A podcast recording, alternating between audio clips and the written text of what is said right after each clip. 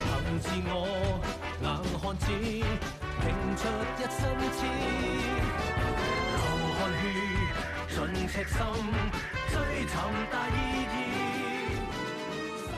Hello, and welcome to this week's episode of Police Report. Many people derive enjoyment from keeping pets, and some have an interest in keeping animals that you and I might find unusual. And it's important to remember that in Hong Kong, strict laws exist to protect endangered species and wild animals. Let's take a look at the clip. 哇！你睇下呢只蜘蛛，你喺邊度揾翻嚟㗎？呢只咧就叫阿拉斯加蜘蛛，係瀕危動物，就嚟絕種㗎啦。做乜無端端買啲咁嘅嘢翻嚟養啊？呢排好多人追呢啲珍禽異獸㗎。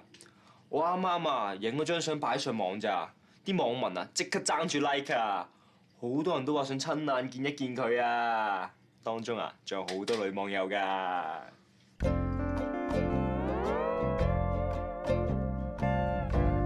喂，你冇嘢啊嘛？哦冇啊！誒、呢只蜘蛛喺邊度買㗎？我有個 friend 介紹咗阿叔賣俾我嘅咯。可唔可以介紹佢俾我識啊？吓？你又想買啊？係啊，其實咧我就中意蜥蜴嘅，佢會唔會有啲瀕危絕種嘅品種咧？呢個我又唔知喎、啊一係咁啦，我約佢出嚟介紹俾你識，你再同佢傾下咯。好喎、邊個？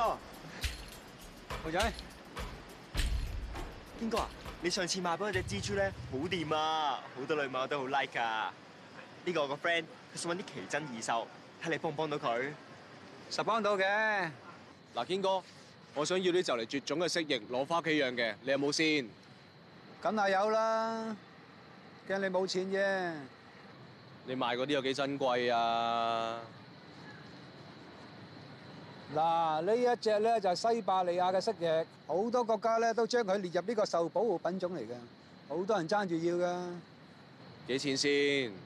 見你一場相識，收你一萬啦。咁貴？貴啊！你問下你個 friend 只蜘蛛幾多錢？一萬蚊都唔係好貴啫，我上次嘅蜘蛛都買萬五蚊啊啦。蘇州過後冇艇搭㗎啦，要買去親手啊！好，我就要一隻。夠爽快啊！不過咧，我依家係收全數先㗎喎。吓、你會唔會俾唔到貨㗎？我點會俾唔到貨你啊？我係牙齒當金使㗎嘛！上次啊，堅哥收完我錢，兩個禮拜有貨啦。嗱，你聽到啊？你個 friend 都咁講啊！好啊，咁你依家跟我銀行，即刻過俾你。好，夠爽快，依家行啦。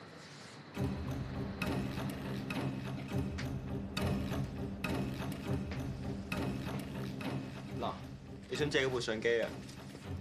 你只蜘蛛咧，我想練下影啊！只蜘蛛死咗啦！吓、咁快？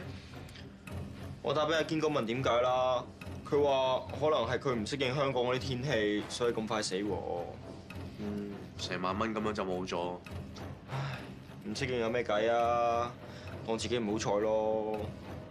啊，係啦，堅哥啲貨俾咗你未啊？未啊，我問過佢，又話就到。都成個月噶咯喎，你唔吹下佢？係咯，我應該再打俾佢吹下佢啊！我嗯。